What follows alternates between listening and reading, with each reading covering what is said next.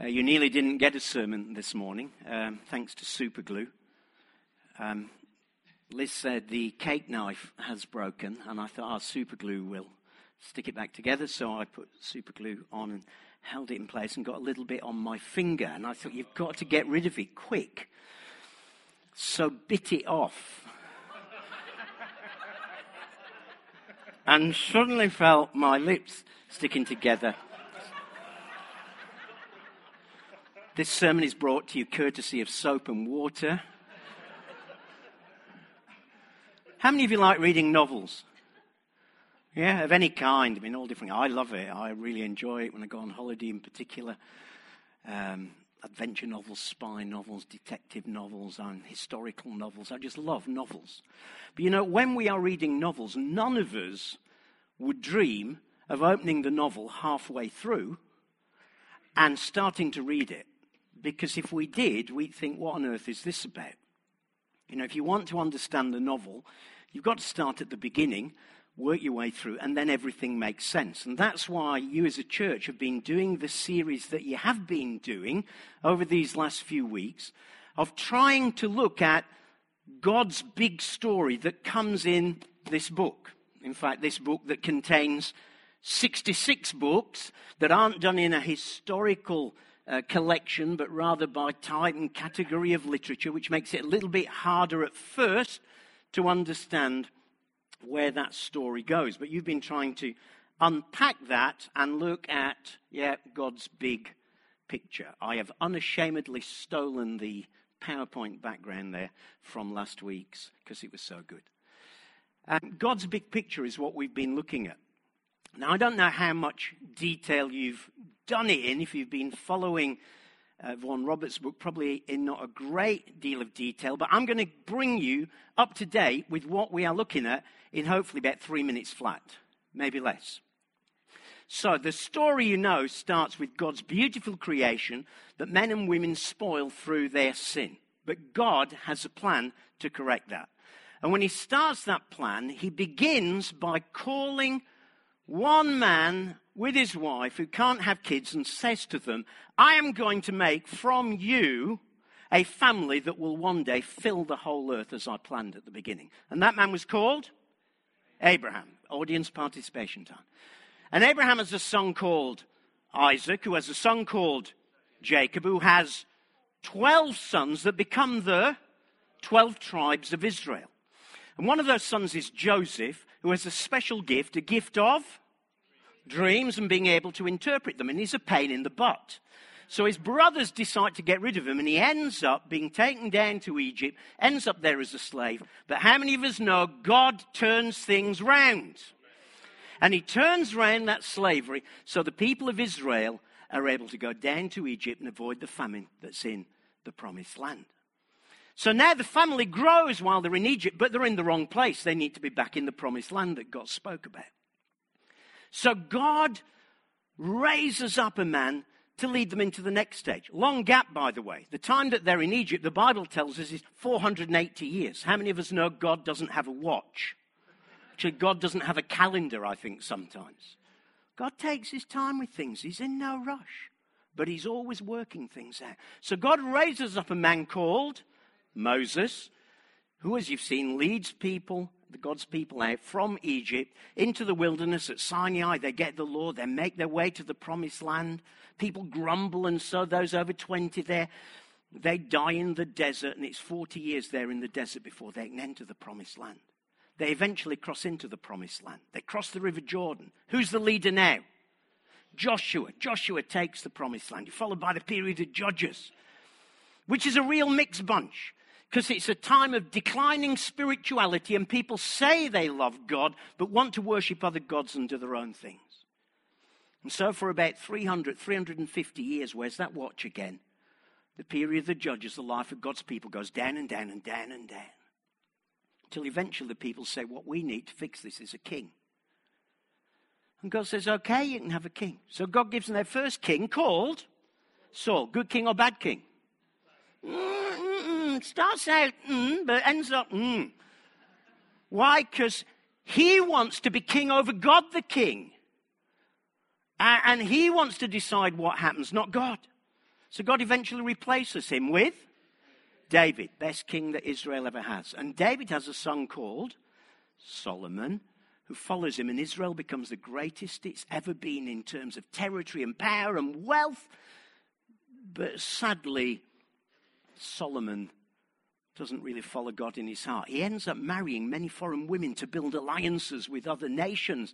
And these foreign women bring their foreign gods and they steal his heart. And he starts to turn from God. Puts a lot of burdens on the people to build his palace and his temple. So after his death, the ten northern tribes come to his son, Rehoboam, and say, You know, your dad made life really hard for us. He put taxes on us. He invented taxes, by the way, we think. Why don't you make things a little easier and we'll serve you forever? But Rehoboam's stupid, takes the advice of the young bucks he's grown up with rather than his elders. And the ten northern tribes say, Right, that's it, finished. They break away and make a separate nation that henceforth is called Israel, leaving only Judah and Simeon in the south to be a separate nation known as Judah. The story of the north is disastrous following other gods, Baal in particular, that highly sexualized fertility religion, not listening to the prophets. So in 721 BC, they're conquered by Assyria and exiled throughout its empire, gone, never, ever, ever to come back again. Meanwhile, in the south, in Judah, that nation carries on, and the prophets say, You know, the same will happen to us if we don't change and follow God. And they say, No, nah, we've got the temple, we'll be all right. God's holy temple is here. Never do anything against Jerusalem. And the prophets say he will, and they say he won't, but he did. 586 BC, Babylon attacks, destroys Jerusalem, destroys the temple, exiles all the people of God, and takes them into exile, but this time leaves them as a community where they can seek God and find out what went wrong. 539, Babylon gets conquered by Persia. And the Persian ruler, Cyrus, has a, a different philosophy. He, he believes in sending people back to their homelands because they'll be more content and therefore less trouble. So 538, they go back to the promised land, they rebuild the temple, and Ezra and Nehemiah come into the story there and help God's people to rebuild again. Back in Persia, people like Daniel and Esther are serving God in a foreign land. Well, years pass by until eventually another power rises, this time in the west, Greece. And in 334 BC, Alexander the Great starts to cross over into Asia Minor, and before you know it, he's taken Syria and, and Mesopotamia and Egypt, and he's got right into India, one of the greatest empires the world had ever known. And with it, he brings the start of what's called Hellenization, Greekifying ways of life and culture. It wasn't too bad under him till after his death, his empire split. And Israel started being passed between pillar and post, between Ptolemaic followers in Egypt and Seleucid followers. Don't worry about the names, but different parties, different factions. Eventually, they come under the Seleucids who say, You lot are going to start living like Greeks rather than Jews. And you're going to stop all this circumcision lark. And, uh, you know, all this temple of yours is not very good. And they sacrifice a pig in the temple, which didn't go down very well. So there's a Maccabean revolt, 168 BC. And for a little while, Israel eventually becomes an independent state till another power arises in the west called Rome that in 63 BC conquers Judah. And at this point, the Bible says that when the time had fully come, God sent forth his Son, born of a virgin, born under the law, that he might redeem those under the law. God does have a calendar after all. It's just different to ours. And last week, you saw how Jesus Messiah came to fulfill this long, long, long, long story that went way back to Abraham of God determining to have a people for himself. By the way, if you want a rather longer and pretty picture illustrated version of what I just did, here it is. A great little book called The One Stop Bible Guide. It is available on Amazon. uh, for nine ninety nine. But if enough of you want it and sign up at the desk, I'll put them at the desk so you can take a look. Uh, I'm sure I can do them for about seven pound fifty. There you go. Advert over. So last week you were looking at Jesus. Can't remember what I put next. Oh, that was it.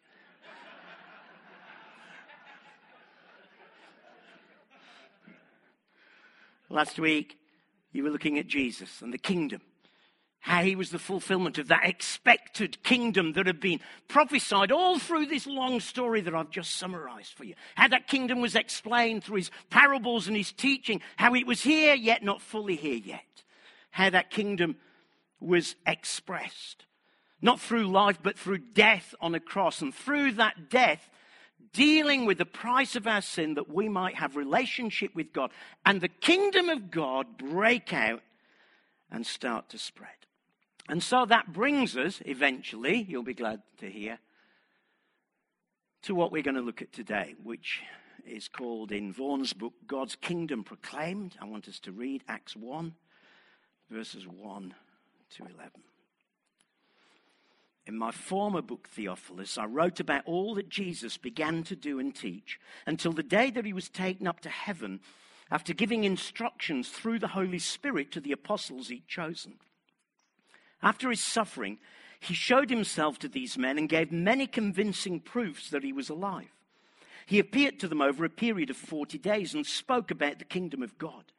On one occasion, while he was eating with them, he gave them this command Don't leave Jerusalem but wait for the gift my father promised, which you've heard me speak about. For John baptized with water, but in a few days you will be baptized with the Holy Spirit. So when they met together, they asked, Lord, are you at this time going to restore the kingdom to Israel? And he said, It's not for you to know the times or dates the Father set by his own authority, but you will receive power when the Holy Spirit comes on you, and you will be my witnesses in Jerusalem and in all Judea and Samaria and to the ends of the earth. And after this, he was taken up before their eyes, and a cloud hid him from their sight. They were looking intently up into the sky as he was going, when suddenly two men dressed in white stood beside them. Men of Galilee, they said, why do you stand here looking into the sky? This same Jesus who's been taken from you into heaven will come back in the same way that you've seen him go up into heaven. Here is Jesus then returning to his eternal home with his Father in heaven. But what he wants his disciples to know is he is not going to abandon them. He'd said to them, recorded in John's Gospel, John 14, that when I go, I won't leave you. I'll send another counselor. The word another there means another one just like me. Someone who'll be just like I am to you, even though I myself won't be here anymore. Now, the disciples are clearly still thinking in old ways. Hence there. Lord, is this it? Is this what we've been waiting for? The kingdom being restored to Israel, David's empire being built once again. And Jesus said, no, no, no, no, just, that's nothing to do with you. But actually, here's the bit that is to do with you. You will receive power when the Holy Spirit comes on you, and you will be my witnesses in Jerusalem and in all Judea and Samaria and to the ends of the earth. Here is the dynamic of God's kingdom, always moving out, never content to stay small, never settled, always moving outwards until it fills the whole earth, as it planned to do right at the beginning. And the bit that I've got to look at this morning is the story of how that happens. Actually, I've got to cover Acts and the epistles this morning. So we'll be through by about half past three, if that's all right. No. Obviously, I can't look at that in detail. So, what I want to do is to pick out just some key themes this morning. And what I want to begin with is as we look at this kingdom express that starts to grow out, I want us to look first of all at how it started. Let's turn to Acts 2.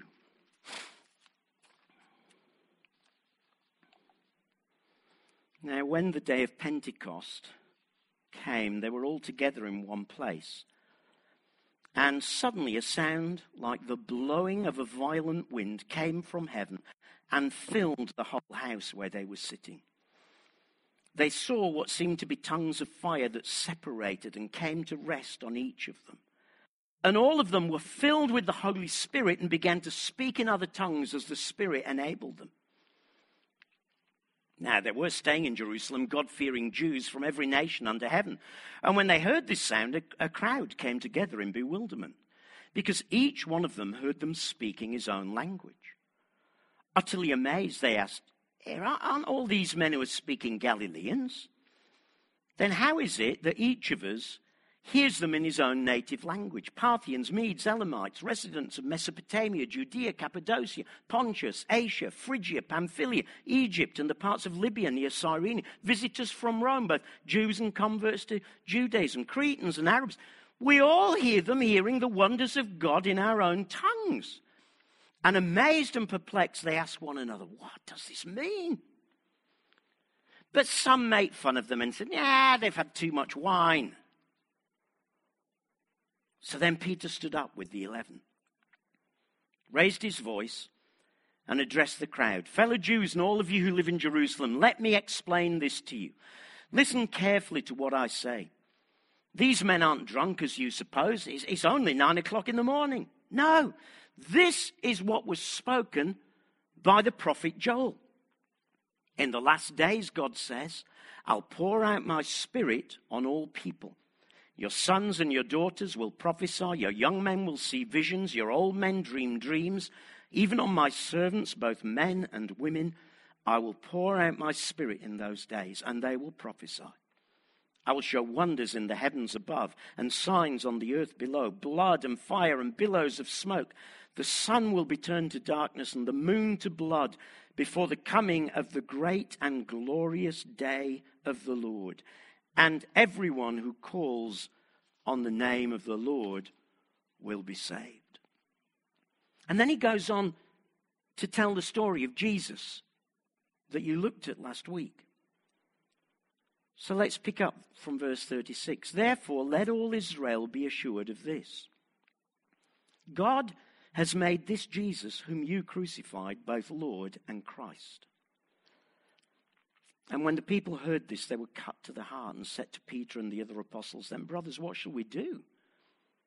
And Peter replied, Repent and be baptized, every one of you, in the name of Jesus Christ for the forgiveness of your sins, and you will receive the gift of the Holy Spirit. For the promise is for you and your children and all who are far off, all whom the Lord our God will call. And with many other words, he warned them and pleaded with them save yourselves from this corrupt generation. and those who accepted his message were baptized, and about 3,000 were added to their number that day. They devoted themselves to the apostles' teaching and to fellowship, to breaking of bread and prayer, and everyone was filled with awe, and many wonders and miraculous signs were done by the apostles. All the believers were together they had everything in common. Selling their possessions and goods, they gave to anyone as he had need. And every day they continued to meet together in the temple courts. They broke bread in their homes and ate together with glad and sincere hearts, praising God and enjoying the favor of all the people. And the Lord added to their number daily those who were being saved.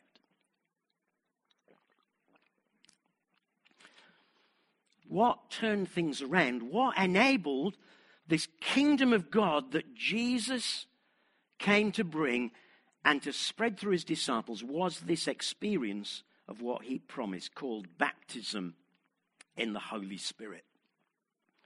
So I just want to take a few minutes for us to stop and, and think about that first of all this morning. Just ask some questions quickly. What happened?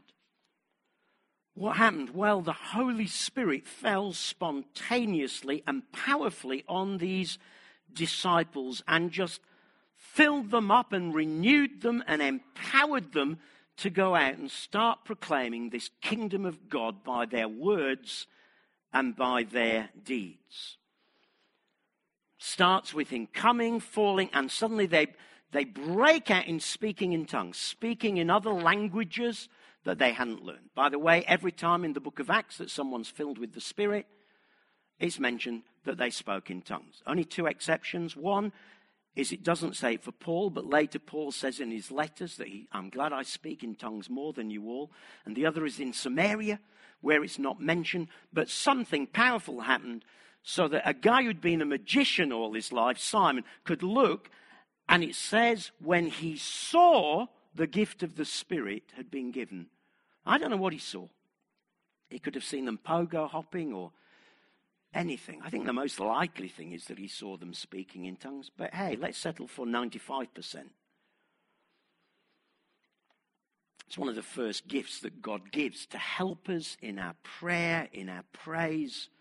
It's a really precious gift.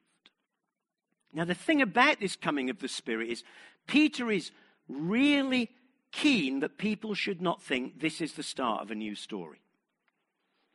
You know, sadly, there are a lot of Christians whose view of the Bible goes like this.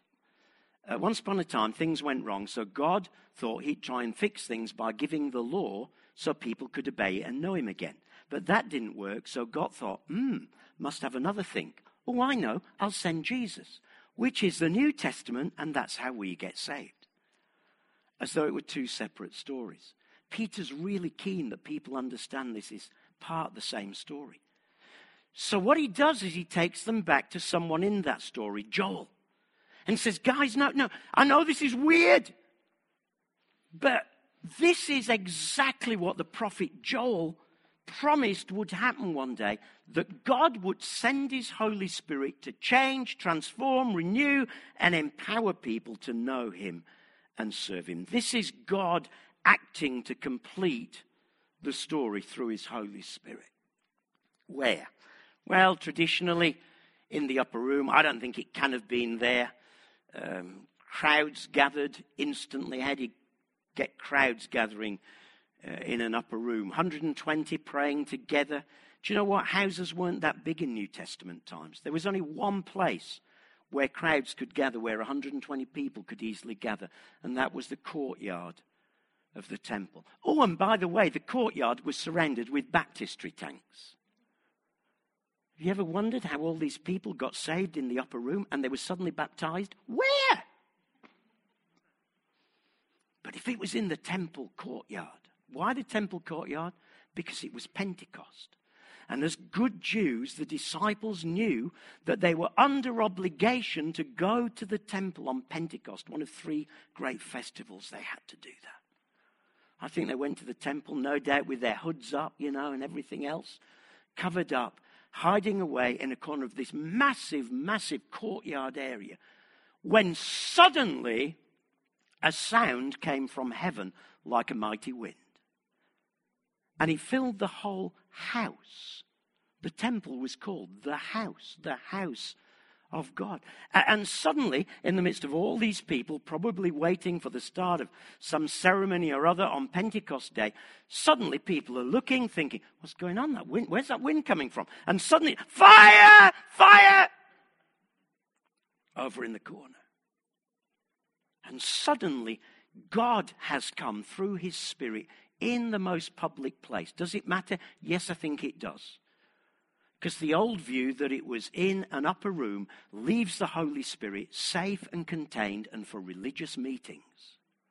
Whereas in fact, the Spirit comes in full public view because he wants his people filled and out there and impacting the world in which they live. From the very beginning, the Spirit was for out there, not just for in here. What, where, when? Pentecost. Why Pentecost? Could have been any day. Have you, have you noticed how God's got a thing about timing? I mean, when Jesus died on the cross and shouted, It is finished, he could have risen then. Because it was done. But God leaves him three days before he rises. Why? Because in Jewish thinking, three was a number that was associated with the might and power and activity of God. When does Jonah come out of the whale? Third day. Why? Because in the story, this is all about God's doing. So God has timings. And God had a timing for this. He could have given the Spirit the moment after Jesus had gone back to heaven. But he waits 10 days till Pentecost. Why Pentecost? Because by New Testament times, Pentecost celebrated two things. One was the, one of the harvest festivals, and two, it was seen as the anniversary of the giving of law to Moses and Israel. It's almost as if God might have been saying, Here's my spirit given on harvest and law day. A harvest now not of crops but of people. Law now not on stones but on hearts. Regenerated, renewed hearts, because that's the only way you can know and love and serve God. Why?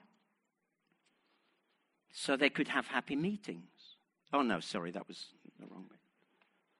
So they could fulfill the promise that was given to Abraham. Do you remember right back at the start of this story, God's promise to Abraham? I will make your name great. And God had promised to bring out of Abraham a family of faith people that would not just fill Canaan one day, but fill the whole earth. Why does God give his spirit? In order that God's people, Jesus' followers, then and still today, because Peter says, this promise is for you and your children and for all those who are far off. So that includes us. Baptism in the Holy Spirit is about being so filled with God's Spirit and opening the door to the Spirit dimension that we can be empowered to continue this story that started with Abraham. To be filled with God's Spirit and to go out. And I think that's rather good. Second thing, let's have a look now how this progressed. The story of Acts and the New Testament letters in 10 minutes. Well, what's clear as we read the rest of Acts, as we read the New Testament letters, is that these first spirit filled Christians made a huge impact on their world. And I've picked out four areas where they impacted life. The first is there was spiritual impact. As these disciples, filled with the Spirit, now go out preaching and healing, guess what? People got born again. People got saved. People entered the kingdom. 3,000 of them on this day of Pentecost alone. I would have loved that. I would still love that. Within a few days, the 3,000 has grown to 5,000. And here's the amazing thing this spiritual impact wasn't just on Jews. You might reasonably expect the Jews who've been part of this story from the beginning to respond to God's doing what he said he would do. But the spiritual impact isn't just on Jews though it focuses on Jews in the first few chapters of Acts. Then it becomes half Jews, the Samaritans, in chapter 8.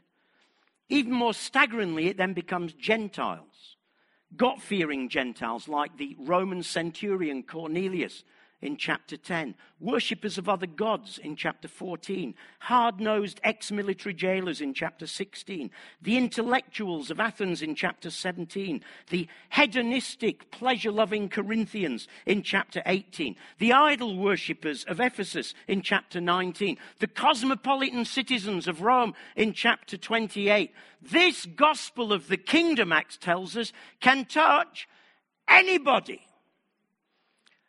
I think that's worth an amen. Oh, all right. You are still there. Okay. That's the whole message. It can touch anybody.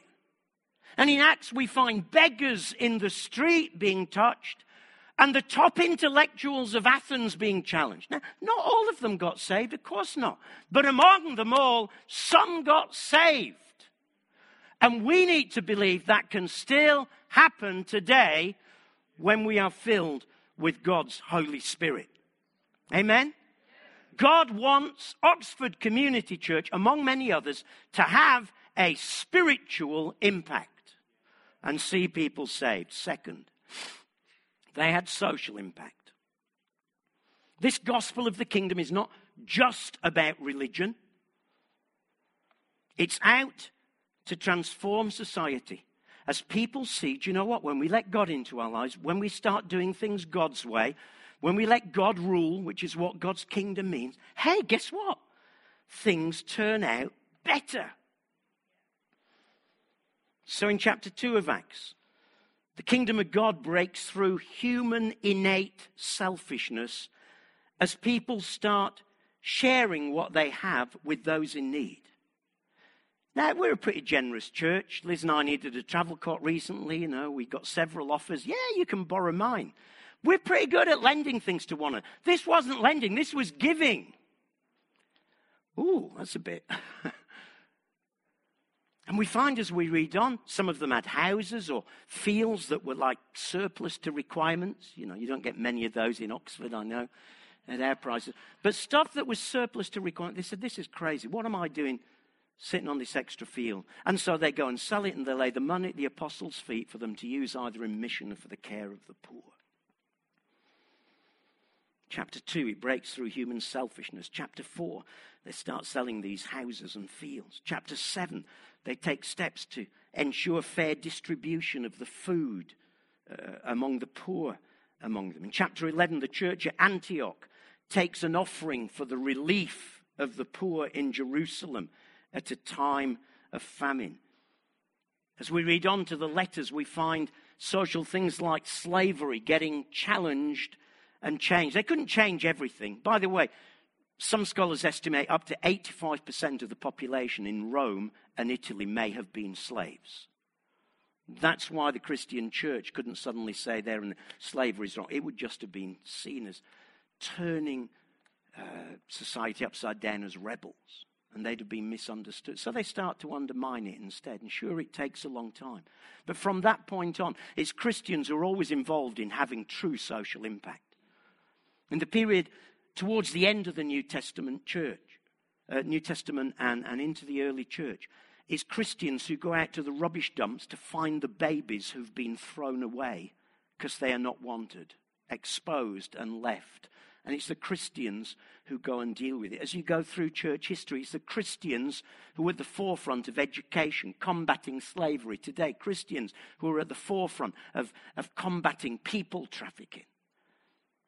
Please don't accept the lie that you Christians are always against everything. Well, we are against some things because God's against some things. But I tell you what, we're for an awful lot more. They started to make huge social impact. And when we are filled with the Spirit, we will do the same. Third, they made huge cultural impact. Overlaps a little bit with this first one. You know, today we are constantly being told to keep religion private, aren't we? Keep religion out of the public arena. But people filled with the Holy Spirit and impassioned about the kingdom just can't do that. So, in these first few chapters, we find the culture of Judaism being challenged in chapters 3 and 4 as they dare to heal a man in Jesus' name in, for goodness sake of all places, the temple. They challenge the culture of individualism and possessiveness as they do this sharing that we've talked about. They challenge the culture, I like this one, of white lies in chapter 5, when Ananias and Sapphira want to appear generous but aren't telling the whole truth. They challenge the culture of separating racial groups in chapter 10 with Peter at Cornelius' house. They challenge the culture of economics is king. When Paul prays for a young slave girl who's demon possessed and he frees her, and her owners are livid because they made a really good living out of her. They used to use it for telling people's fortunes. And here is Paul now upsetting economics. God forbid that religion should have anything to say about economics. As they go through Acts, they're challenging culture after culture. Then get to the New Testament letters. Wow, you'll find a whole plethora of cultural issues challenged there. Here's some just from 1 Corinthians alone. There's a challenge to the cultures of intellectualism, partisanship, lawsuits, sexual relationships, including recreational sex, same sex relationships, and prostitution, marriage, imposing your views on other people, particularly about whether it's okay to eat meat or not, having idols of any kind. There's a challenge about wearing appropriate dress and having appropriate behavior. There's a challenge about caring for the poor, and that's just one letter. See, what they understood was this that the kingdom of God is not meant to follow culture, it's meant to create culture. That's something we really need to think about in these days when there's lots of cultural pressures to do or not do certain things, and the pressure can be on us to think, well, that must be right, mustn't it? Because everyone's going that way. So with the Gadarene pigs. But it wasn't the right way. And I want to challenge us this morning to start being people who will dare to challenge culture and base our cultural thinking scripturally, biblically, on principles that God has for us, brought up to today, of course, because we're living in a modern world. But not to go along with the crowd and to assume that because the crowd is going that way, this must be how God wants us to go. Because this is not what these spirit filled men and women in the New Testament church did. Finally, it had geographical impact. What did Jesus say to them before he left them? You will receive power when the Holy Spirit comes upon you, and you will be my witnesses in Jerusalem and Judea and Samaria and to the ends of the earth. For us, that will be in Oxford, in Oxfordshire, in England, in the UK, and to the ends of the earth. And in the book of Acts, Luke follows that pattern throughout. Chapters 1 to 7 are all about Jerusalem. Chapter 8 is about Judea and Samaria. Ends of the earth starts in chapter 9 when Paul gets saved and gets based in Antioch, which will become a center of mission in the remainder of the books. And when Peter goes in chapter 10 to take the gospel to the Gentile house of Cornelius. In chapter 11, when some believers go to Antioch, uh, and Antioch will become a great center of global mission from which Paul's three great missionary journeys begin. And how does Acts end?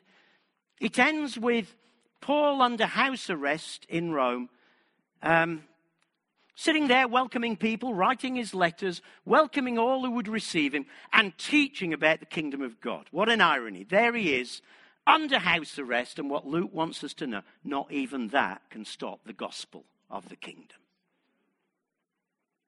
This is a kingdom that is destined to geographically spread. That's why we can't stay small minded, guys. That's why we've got a big building. Because we can't stay small minded. Everything that we do needs to have mission at the heart of it, locally, translocally, internationally, because if it isn't, it's not the gospel of the kingdom and it's not part of God's big story. Because God promised Abraham in this big story from you, I'm going to build a family of faith that will fill the whole earth. And Acts and letters is the story of how Jesus' followers began to do that when they f- were filled with the Holy Spirit. So, where to end? I want to end with this verse. As Jesus went back up to heaven at his ascension, the disciples, somewhat understandably, it seems to me, are all gawping. That's a northern word meaning looking up. Okay. And what's even more silly to me is these two angels come and say, Why do you stand looking? Well, I would have thought that's flipping obvious, isn't it? huh? But they were after something. Why do you stand here looking? You know, there, there's something to be done there. There's a spirit to be received, which would happen in 10 days' time. And there's a mission to be engaged in. And there's a story to become a part of, which, as descendants of Abraham by faith, we can still be part of today. So, what God wants to say to us this morning is, guys, why do you stand there looking? And as we close, what we're going to offer this morning is to pray for people. Now, it may be that you have never been filled with the Holy Spirit, baptized in the Holy Spirit. If you haven't, come and let us pray for you, and Steve Jones will find some people who've got faith to do that for you this morning. It may be you have been, but you've leaked terribly recently, and you need some prayer as well. Or it may be that some of you, as we went through those four areas of impact, have realized, you know, I've really slipped badly there. Spiritual impact. I've, I've stopped having faith that people can get born again. I've settled for being nice and Christian and influencing. Some of you might have lost the angle of social impact and getting engaged where there are needs. Some might have lost the cultural impact and just been swept along with what our culture thinks about everything now and think you can find it somewhere in the Bible. Some of you might have lost the geographical impact, that sense that we are called to engage in mission. For some of you, that's going to be long term mission in places. For others, it might just be going on a trip for two weeks with Steve Jones somewhere. But God wants us to be big hearted people. This is the big story, and you can be part of it. Excited? Why stand there? So the band's going to come back. And as we end, and we are going to end there because we're at the end of our time. Oh, Steve tells me I'm all right for a few minutes. Okay. So, this is what we're going to do because I feel this sort of message that we've had this morning is, is not the sort of message we can sit and think, hmm, yeah, that was good or not good, as the case may be. Um, so, as the band plays, I'm going to invite different ones of us to respond this morning. And this is what I'd like to do. If you want to be prayed for to be baptized in the Holy Spirit, or to get free in tongues, or maybe you were baptized in the Spirit some years ago and it's just all gone, what I'd like to ask you to do is to have courage to come out and stand down here on my left, and Steve will make sure some people come and pray for you. And then, just as we pray quietly for a few moments, I'd particularly like to challenge us is are there any of those four areas where you recognize you just need to take a grip again this morning? It's just like you need to do a yes, Lord. In believing you can have spiritual impact and see people born again, not just know you're a nice Christian. In seeing social impact through how you live with one another and those around, cultural impact. Maybe some of you have just been completely swept along with cultural thinking these days. And this morning, God's prodded you and said, Well, they stood up in the New Testament. Or geographical impact. Maybe you've lost a sense of that. So as the band plays, like now, any second, let's pray. Let's bow our heads, and here's what I'd like us to do. If you want us to pray for you um, to be filled with the Holy Spirit, come out. In fact, you can just come to the front. You don't need to come to the side or to be refilled.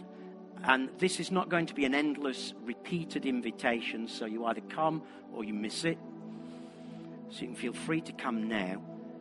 And over the next two minutes, as you reflect on those four areas of impact, if you recognize you've slipped in any of them, I just want you to stand where you are like as you're giving yourself to God again. Spiritual impact, social impact, cultural impact, geographical impact. Let's pray. Some are coming to the front, that's great.